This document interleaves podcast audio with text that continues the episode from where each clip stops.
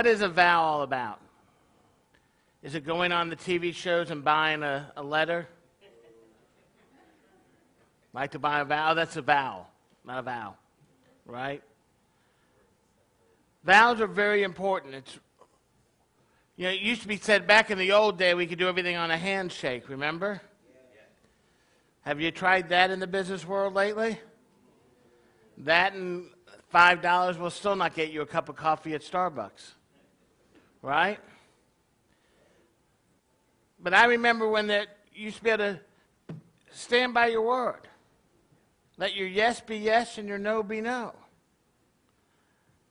And that's really what this is about. I remember when we went to get this building, we had spoken to the uh, overseer at the Church of God, and we had gone to their office. I remember meeting them after the pastor where we were meeting down the road had told us about the building, and the pastor was a, a great man. He uh, still leads a congregation and uh, had a real love for Israel. Matter of fact, he told me that he had his own talit and the shofar, and we went and looked at the, you know, to go look at the building. I remember then starting the negotiations with him, and I really hated it because God took that away from me.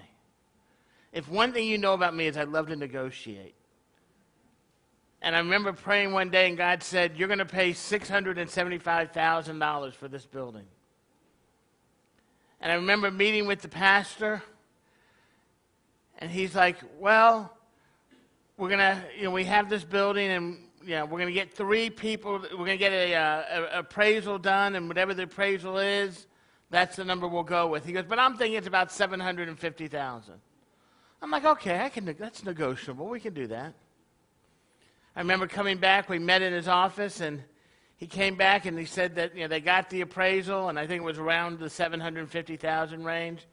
He said, but we're going to give it to you for 675. And I sat there, and I had a moment. Do you try? Do I try to negotiate? Because let's face it, if anyone tells you if you're going to go buy a building, how many of you take the first price they offer? Never, Never right? But how about if that's the number that the Lord told you? Now I have a vow, don't I?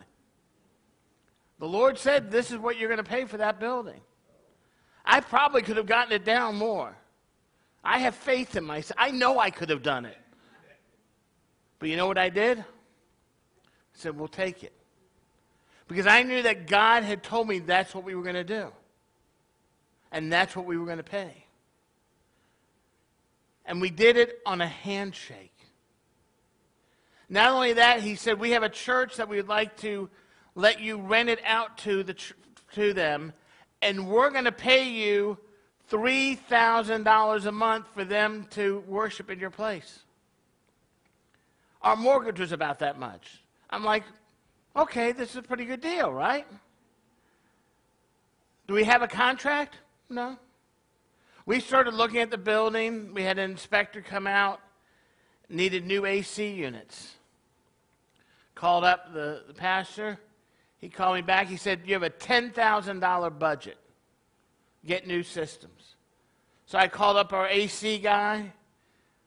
And I said, We need to get new AC for this. Can you give us a good price? He comes back. And he was like, 9500 I said, I'm going to say something really weird to you. Can you make it 10? he ended up giving us like three years of warranty, you know, service included, and right. But we had we were given that money. Again, they let us they let us come in and start doing remodeling. Because let me explain to you what was here. We had wood. I don't remember what the color of the carpet was. You.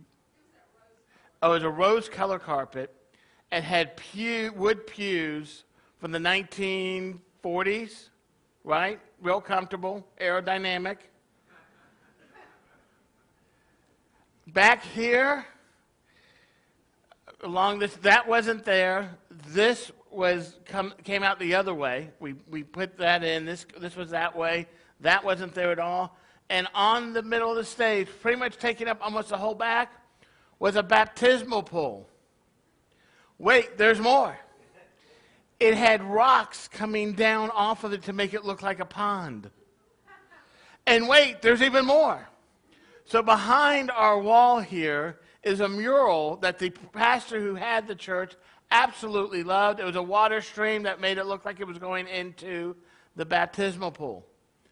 I did not have the heart to tell him that the first thing we were doing was covering up the, the, that. The, the baptismal pool is still in the backyard. We need to get rid of that. But they let us do all this work, no contract. It was a handshake. We were getting close. We had to get a, a loan, which they were helping us get. So I decided to call up the lawyer to figure we got to get a contract. I know how this stuff works. And I call up and I call the law firm they told me to call. And how many of you have ever called a law firm and you got the lawyer right away? Right, never happens. I said my name. Next thing I know, the lawyer on the other end goes, "Hi, Scott. How you doing?" I'm like, "Doing great. Don't know who you are, but doing great, right?" He's acting like he goes, "You don't know who I am, do you?" I said, "No." He goes, "Your brother and I used to do some closings together in the '80s." I went, "Oh, now." He goes, "How?" He goes, "I remember you." And we started talking, and I, he goes, "Do you have an, a, a uh, real estate?" I said, "No." He goes, "Don't worry, I'll take care of everything for you." They wrote up the contract, did everything. Still, had never signed the paper, and we were, we were, they allowed us to move in and start using the building without paying any rent, no down payment, no nothing. Because they knew our yes was yes and our no was no. And that's what it's all about. God wants us to be faithful in our word. Right, Whitley, who won't be here next week because he's driving? Where did he go? He's, he's, he's already driving now, right? Right, we got to be careful what we say, right? Especially when we're in the heat of the moment. We have a tendency to let those white lies fly out, right?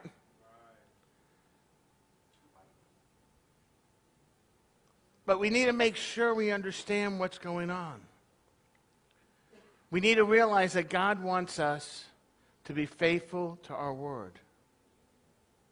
He wants us to understand. A small lie is still a lie, right? Doesn't matter how we look at it. When we put our name on something, we better do it. June, you need to pay that person back for that ice cream cone. Well, you need to pay the family with interest. How many years ago was that?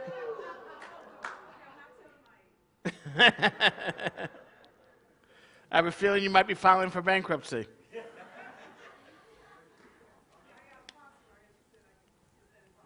There you go. I'll, I'll accept that. She's going to be a rich woman now. but that's what we have to understand is our word is what it goes by. And people take us for that. We need to make sure that we're doing the right thing, that we stand on it. Let's go to verse Numbers chapter 30.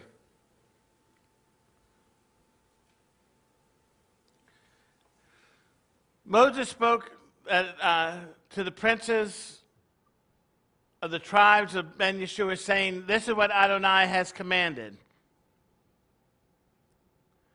Whenever a man makes a vow to Adonai or swears an oath to obligate himself by a pledge, he is not to violate his word, but do everything coming out of his mouth. Suppose a woman in her youth vows to Adonai or, an obligate, or obligates herself by a pledge in her father's house. If her father should hear her vow or her pledge, with which she has obligated herself, and her father says nothing to her, all her vows and every pledge by which she has obligated herself will stand. But if her father should forbid it on the day of his hearing it, none of her vows or, play, or pledges by which she has obligated herself will stand. Adonai will forgive her because her father has forbid her. Goes on to talk about if you're married, that you're under your husband's authority. But if you're a widow or a divorcee, guess what, ladies? You're on your own, right? Your word is your word. So we see here that we have an authority that we have to respond to. Just like man responds to God, our children must respond to us as well and our spouse. Does that mean as men we are taking control and what we say goes? If you think that's the case, you will not be married long. Did I have an outbreak over there? right? That's just not that's not how it works. God brings us together. Judy and I celebrated 30 years this last two weeks, right? She has put up with me for 30 plus years. She should get an award. But what we see take place and what God is calling us to do is to be faithful. When you tell God, and how many of you done this? I know I did this as a kid. I have to admit it, just like you had to admit your, your thing. How many of us didn't study for that test? Come on. Right? And you prayed, I, I might be paraphrasing your prayer, but it's the same as mine. Oh Lord, let me get an A. We don't ask this to pass, right? We go for the whole, if you're going to pray to God, if you ask God to do something, right, go the whole way, right? It's not just, Lord, get me at C minus, minus, minus. Lord, get me, if you just get me that A, I will never do this again, right? I will uh, eat my vegetables. I would, you, you make a list, right? And then all of a sudden, a miracle takes place. And you get an A on the test. You don't know how it happened. But then what do you forget? The promises you made to God. We all did it. We all still do it today. Oh, Lord, I'm going to read my Bible. Man, he makes it easy. It's only, this week was only six chapters. Ten minutes, you're done. A couple Haftorah portions, read the, in the New Testament. Man, you got it all done. But how many do it? How many take that time out to be with God? Because that's the promise that He wants. He wants us to get close to Him. So if you make that vow, you better do it. Because he is watching. And he will take notes. And the day of judgment is just right around the corner. We'll be here before you know it. Yom Kippur, right? You have to stand before the Lord. God forbid what happens if you're not written in the book of life this year. You have to stand before him up in heaven. Is he going to like your answers, your vows that you took? I want to read in Matthew chapter 5. We're going to read verses 33 through 37. Yeshua speaks to this in the Sermon on the Mount.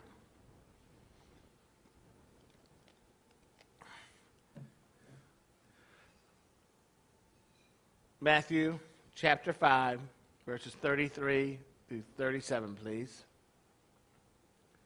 I will say it slower next time. Matthew. We have two millennials back there and they can't figure out a computer. No. Matthew chapter 5, verses 33 to 37. Take your time. We're not waiting or anything. No pressure. That was a joke. Thank you. Again, you have heard that it was said to those of old, You shall not swear falsely, but shall carry out your what? Oath to Adonai. If you say something to God, you better do it. Right? If you say something to man, though, guess what? You better do it too. If you make a promise, make it happen. Pay back for the ice cream. But I tell you, do not swear at all, not by heaven, for it is the throne of God,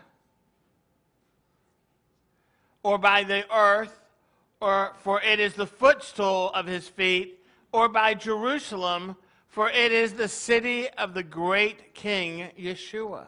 Right? How many people? I swear to God. Right? He's saying, don't even do that. We need to be ready. We need to be able to stand on what we say. Verse 36. And do not swear by your head, for you cannot make a single hair white or black. I want to debate that. My daughter makes them gray. but let your word yes be yes, and your no be no. Anything more than this is what? From the evil one. Yeshua makes it very clear for us. We need to get back to those days where we could do a deal on a handshake. You know, that's one thing that I have to get used to in the when I'm flipping houses. I am the flipping rabbi. That's what they call me, the flipping rabbi. But man, I hate, I'll make it, I will talk to someone and say, okay, I'm going to buy your house. We'll go right up the contract. I had this happen. Then 20 minutes later, the guy goes, oh, I sold it to someone else. I said, what do you mean you sold it to someone else? We had a deal. He goes, oh, well, the guy offered me a little bit more. I said, doesn't matter. We had a deal. Oh, well, you didn't, you know, write it up yet. We shook on it, man. You know what I told him? Because he came back with another deal a few weeks later. I said, I don't want your deal. He goes, well, it's a great deal. I said, no, I don't do with people like you. Because your yes is not yes. Stand by what you do. And guess what? People will appreciate it. They'll respect you. You know, it's funny in the in the flipping business. You go to these meetings; they all have all the big guys have na- nicknames. One is Mr. Tycoon. Anyone get that one yet? Tycoon. First name is Ty, last name is Coon. The other one is the Godfather of real estate flipping. And I remember going up to this meeting, I had to introduce myself. I said, I'm the flipping rabbi. So I have a question for you. Are you going to trust Mr. Tycoon or the Godfather or the rabbi? Who are you going to trust? I got a lot of deals that day. but that's what it's about. It's not just, it's standing firm and letting people know. Because when people know that your yes is yes and your no is no, they stand with you. Those promises you made to God, those ones that you're thinking about right now, you need to make sure you start doing them. It's never too late. Keep by your word and do not steal ice cream. That is the moral of this story. June is never going to live this down.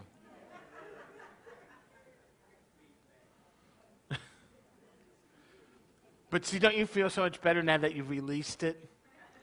So you've let it go. I'm sorry? Yeah, well, and we won't see you next week. You missed that when you were downstairs. Yeah, I don't think you should be talking right now.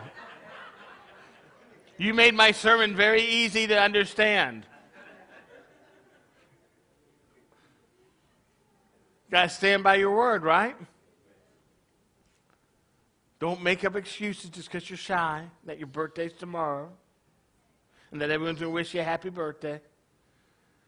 Or like another person in this room who decided not to come up last week See, now that instead of just doing it right, now that people, now everyone's going to come up and say happy birthday to you because everyone knows now. You could have just stood back there and been quiet. Matter of fact, wasn't that the week that I said, I can't believe no one was born on this week? Yeah. Think God was telling us something then? But I hope you understand the meaning. we love you guys. Just don't, re- just repent.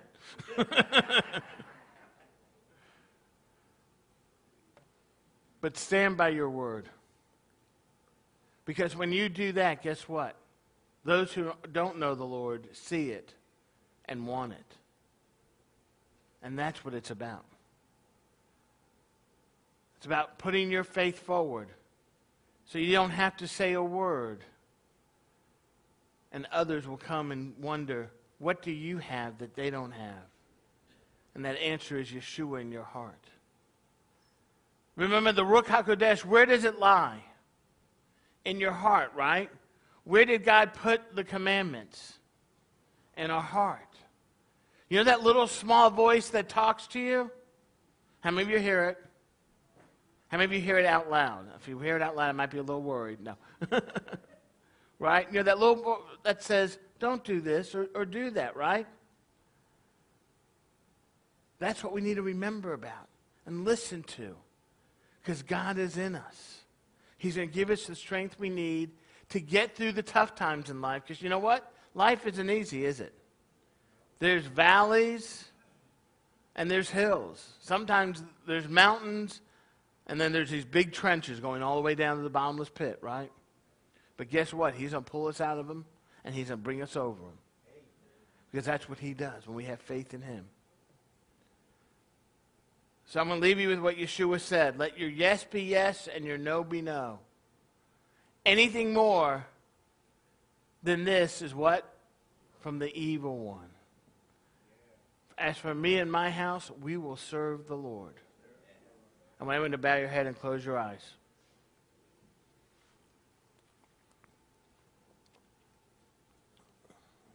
I want to talk to those who don't know Yeshua as their Messiah. If you're watching online, either live or archived or here in the congregation, the gift of that still small voice inside of you, that gift of becoming a new creature in Him, is available for free. All you need to do is say a simple prayer. Matter of fact, we'll say it in support with you. All you have to do is acknowledge Yeshua as your Messiah, as your King. If you're watching online, you can contact us on the information you see on the screen. And wherever you are around the world, we will pray with you that prayer of salvation. We will contact you and pray with you.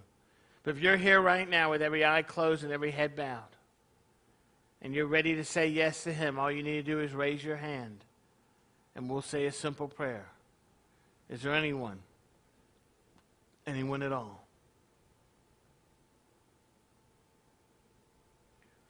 And Abba Father, as we come before you, Lord, let us not forget the promise that you made to us here today. Lord, let our yes be yes and our no be no. And Lord, if there's places in our past that we need to uh, change and repent from, Lord, show us so that we can correct those wrongs. And Lord, let us going forward keep our word.